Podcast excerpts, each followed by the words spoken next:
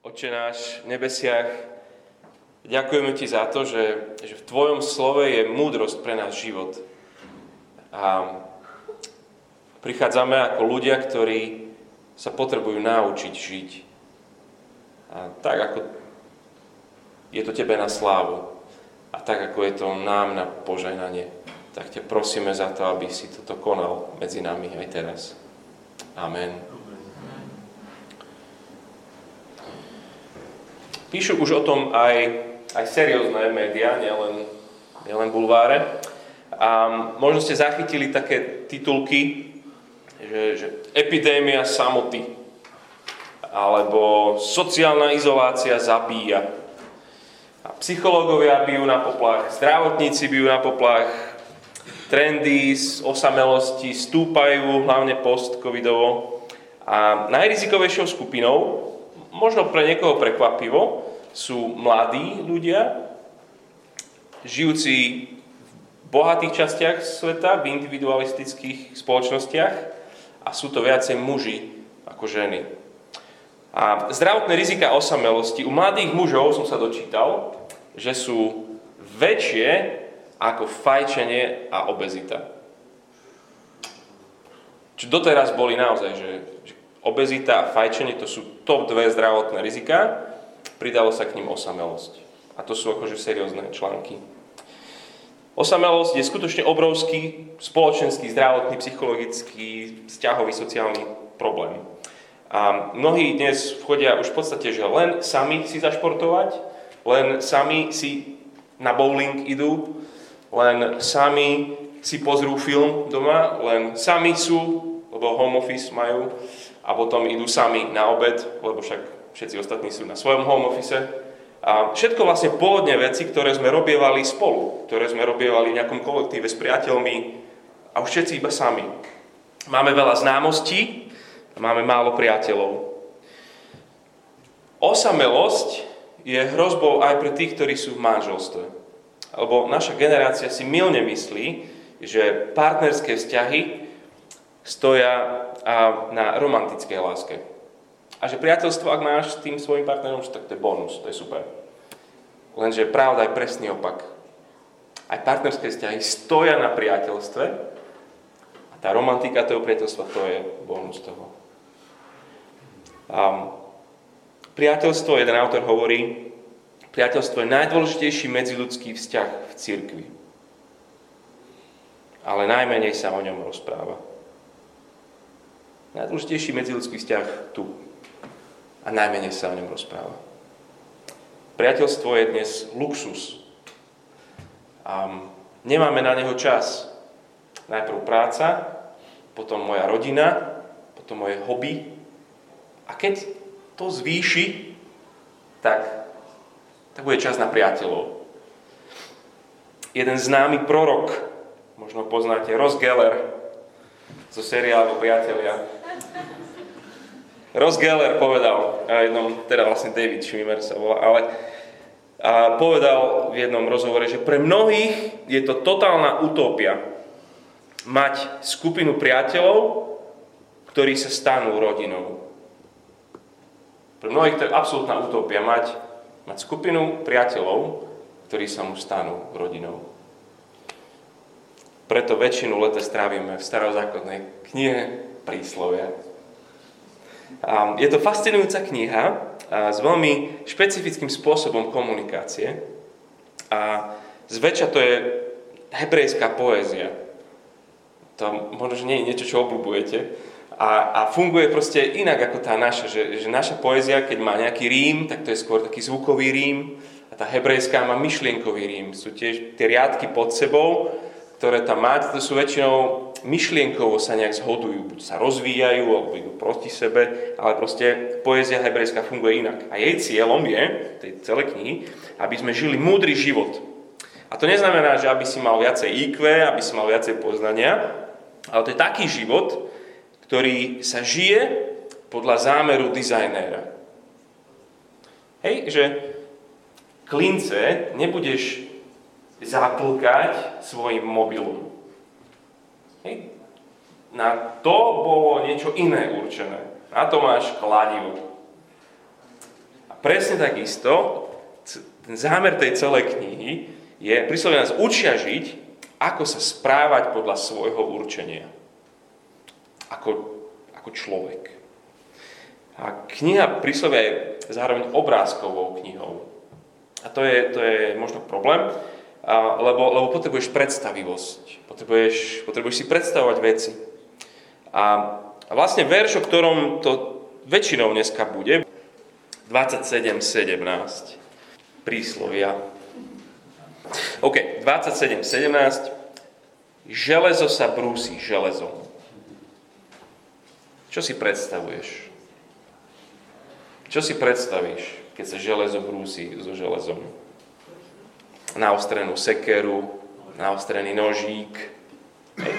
Železo sa brúsi železom a jeden človek obrusuje druhého. E vidíte tam ten myšlienkový rím, ako sa jeden riadok súvisí s tým druhým. Železo sa obrusuje jeden s druhým, kus jeden druhým železa a jeden druhý človek sa obrusuje. A vidíte to ako obraz, hej, že musíte predstavovať si to nejak. A jednotlivé príslovia, už som to niekedy hovoril, že sú skoro ako také tie, tie tvrdé cukríky, ktoré kúpite len v takých tých špeciálnych fan obchodoch. Taký tvrdý cukrík, že dáš sa do úst a, a hodiny ho cumleš, tuckáš a on sa ti nerozpúšťa poriadne. Um, ako také tie kamene.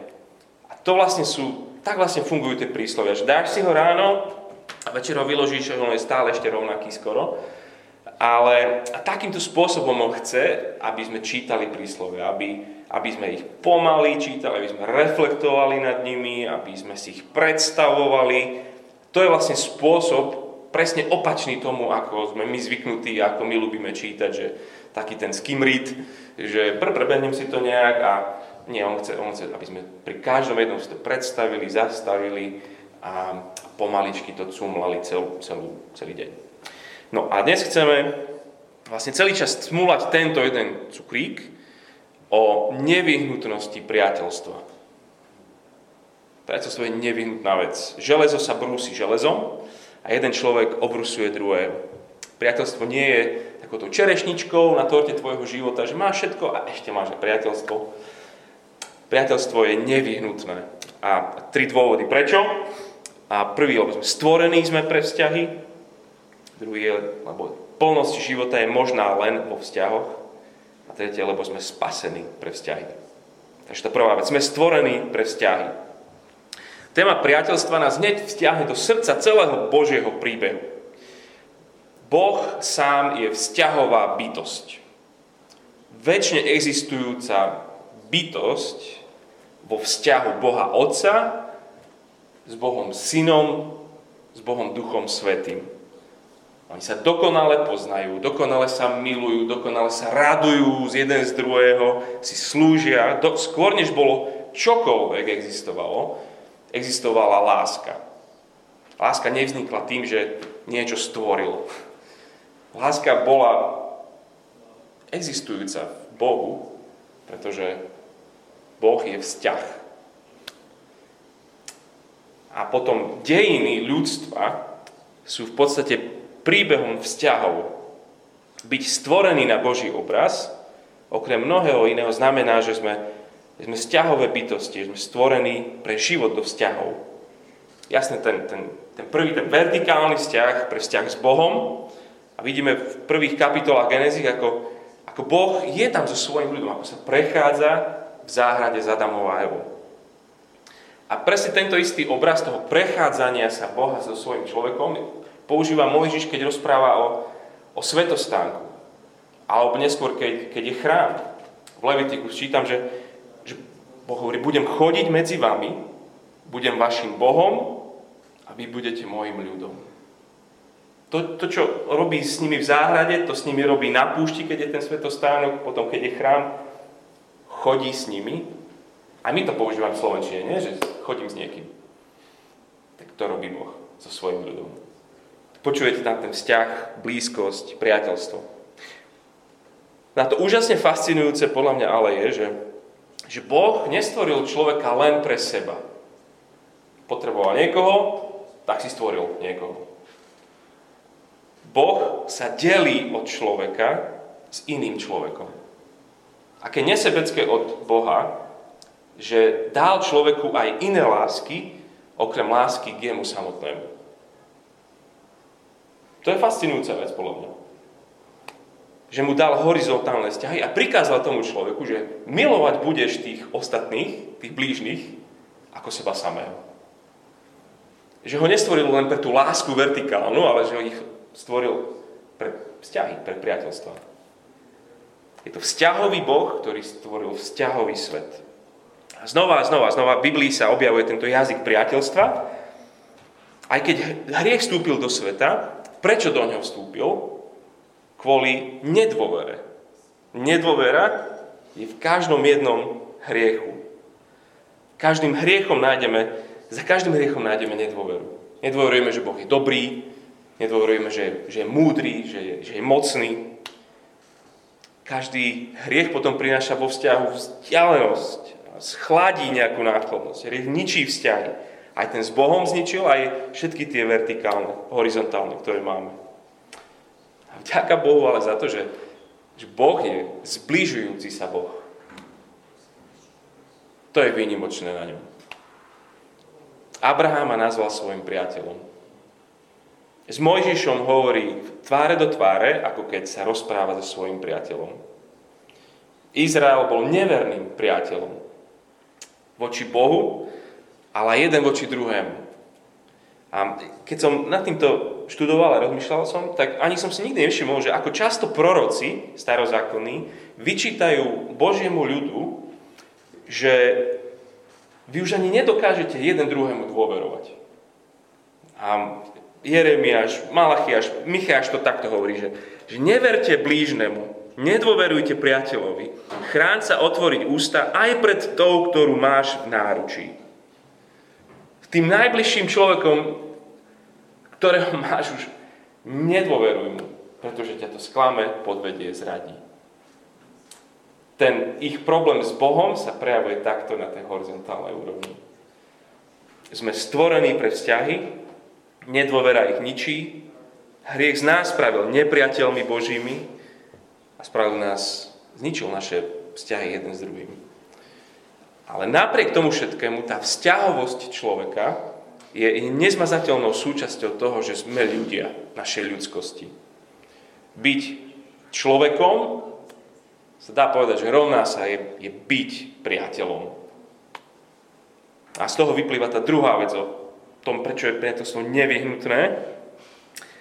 Priateľstvo nevyhnutné, pretože to je vec stvorenia. A druhá vec je, lebo plnosť života je možná len v priateľstvách. A tu práve prichádza na scénu táto celá kniha Príslovia. A jeden múdry autor ju nazval, že, že to je, táto kniha je manuálom priateľstva. Ak chcete sa učiť vzťahom a priateľstvu, tak, tak toto je vaša kniha. A je to kniha, ktorú si môžeme kľudne predstaviť ako rozhovor otca so synom. A mnohokrát v tých úvodných kapitolách je to ako keby otec sedel so synom a rozpráva sa so synom. On je na prahu dospelosti, dajme tomu, že ide, ide na internát, alebo proste odchádza z domu a, a vtedy, v tom momente sa priatelia stávajú dôležitejší, než sú rodičia. Odíde a už nie oco a mama budú hovoriť, čo by si mal a nemal, ako sa máš správať, čo je mudré, nemudré.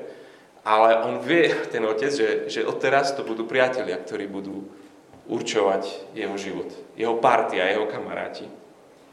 A preto vzťahom, slovám, ženám, zmiereniu, a všetkým týmto bytosne priateľským veciam, dôležitým vzťahovým, sa venuje strašne veľa času v týchto prísloviach tejto knihe. Boli sme stvorení pre vzťahy, tak naše, budú, naše životy budú dávať zmysel len vo vzťahoch. Nikdy nenájdeš zmysel svojho života bez priateľstiev. Naše životy budú bohatšie alebo budú chudobnejšie vďaka priateľstvám, ktoré máme alebo ktoré nemáme. No príslovie hovorí, že kto chodí s múdrymi, bude múdry. Spoločník bláznov zle pochodí. Je, že múdry život je spojený s múdrymi priateľmi. Ešte máš stále v ústach ten cukrík pôvodný, to železo sa brúsi železom a jeden človek obrysuje druhého. ešte bude veľa takýchto cukríkov počas celého leta. Čo sa môžeme z tohto príslovia učiť? No jednu z vecí určite, že, že potrebujeme jeden druhého. Je to nevyhnutné mať jeden druhého, aby sme boli pripravení na použitie. Aby sme boli tupý nôž, tupá sekera. Um, potrebujeme ľudí, s ktorými sa budeme navzájom, nielen že železo o železo, hej, nie že brúska o železo, železo o železo sa navzájom sa brúsia, navzájom sa potrebujeme pozbudzovať, navzájom sa potrebujeme napomínať, konfrontovať, navzájom sa potrebujeme hecnúť do niečoho, navzájom si potrebujeme dať po prstoch niekedy, ale navzájom sa to stále deje. Máš niekoho konkrétneho, s kým takto žiješ. Si voči niekomu železom o železo. Schopnosť žiť múdro je možná len a len vďaka vzájomnému brúseniu, vzájomnej interakcii, vďaka dobrým priateľstvám. Priateľstvo je nevyhnutné na takýto život. A mnohí z vás, čo tu sedíte, ste mi práve v tomto príkladom. Od vás sa to učím a ja. A od začiatku, ako, ako existuje tento zbor, sa sa tomuto učíme. Učíme sa nemávnuť jeden na druhým, keď ho vidíme, že... Ha? Učíme sa vidieť, aj to povedať, aj to pozbudiť toho druhého. Učíme sa vidieť a s láskou napomenúť. Neprestávajme. Toto je niečo, čo je... Čo vždycky to bude ťažké, vždycky to bude nepríjemné niekedy, brúsiť sa. Ale vďaka takýmto priateľstvám prežijeme plný život. Radosný, šťastný. Je to vec stvorenia a preto to je vec toho, ako prežiť skutočne múdry život. A tá tretia vec, to posledné, že priateľstva sú nevyhnutné, lebo my sme boli aj spasení, nielen stvorení pre priateľstvo. Nedokážeme byť priateľmi, ak sme chodiaca čierna diera. Ku komu prídeš, tak toho vlastne tucneš. Lebo máš v sebe nejakú veľkú jamu, ktorú sa snažíš druhými ľuďmi zaplniť. Využívať druhých. Každý, kto príde bližšie, tak je ti na niečo užitočný. V Kristovi vidíme dokonalý opak tohto života. Boha, ktorý sa práve že obul do tých našich topánok, doslova, stotožnil sa s nami, on sa nám stal dokonalým priateľom. Naše bremeno zobral na seba. Priatelia sú tí, ktorí jeden druhého bremena nesú. Tak Kristus prišiel a zobral naše bremeno na seba. A na kríži kvôli našemu hriechu prešiel najväčšiemu možnému oddeleniu, znepriateľeniu od Boha. Aj od ľudí. Stal sa Božím priateľom, aby my, tie, tie čierne diery, ktoré si nevieme pomôcť, že, že keď niekoho vidím, tak chcem použiť a využiť, pretože to by som potreboval, hen to by mi pomohlo, keby ten sa o mňa postaral, keby sa ten ma spýtal. Aby takíto ľudia boli nasýtení Kristom. No a Boh sa takýmto ľuďom stane priateľmi. Nám. A ako táto zväzť, táto dobrá správa, ako toto môže zmeniť spoločenstvo ľudí?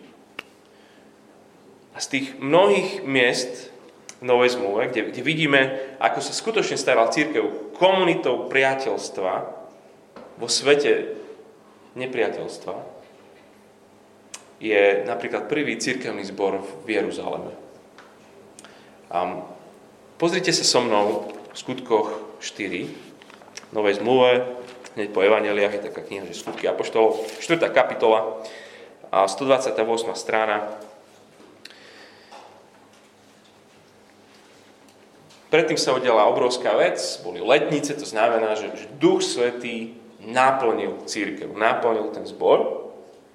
A ako sa to prejavilo v tom zbore, že sú plní ducha, 4.32, všetci, čo uverili, boli jedno srdce a jedna duša a bolo ich mnoho. A nikto nepokladal za svoje nič z toho, čo mu patrilo, ale mali všetko spoločné. Tá fráza jedno srdce a duša, to bola fráza, skoro až terminus technicus, ktorý grécky filozofi používali, keď opisovali podstatu priateľstva. Podstata priateľstva je byť jedno srdce a jedna duša s niekým. Tak nejak vyzeral ten ideál helenistického sveta, že, že ľudia, ktorí sú naozaj jedným srdcom a jednou dušou. Lukáš hovorí, v cirkvi to nájdeš, kamoš. To je krásne. Ten ideál grécko-rímsky sa zhmotnil v tom lokálnom zbore. To, to, po čom túži ten grécko-rímsky svet, nájdete v zbore, ktorý je plný Ducha Svetého. Čiže utopia proroka Rosa Gellera, že mať skupinu priateľov, ktorí sa stanú rodinou,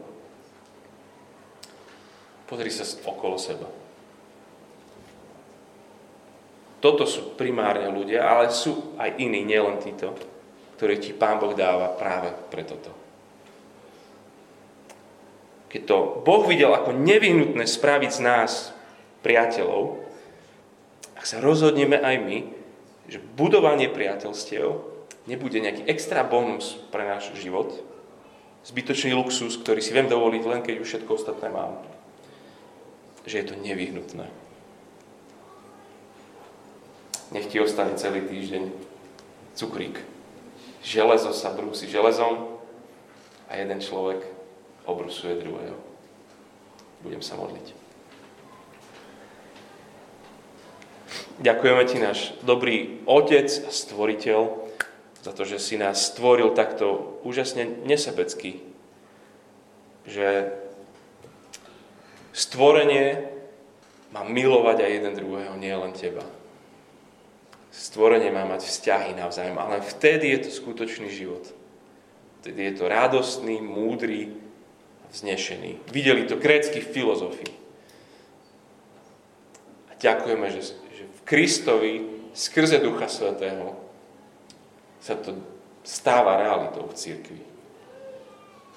A tak ťa, Pane, veľmi prosíme, aby, aby sme boli takýmto spoločenstvom. Aby každý z nás tu mal ľudí, veľa ktorých príde a zoberie bremeno, ktoré oni nesú a budú ho niesť spolu. Aby sme plákali s plačúcimi, radovali sa s radujúcimi, aby sme slúžili všetkým, čím sme, čo máme, aby sme boli jedno srdce a jedna duša. Amen.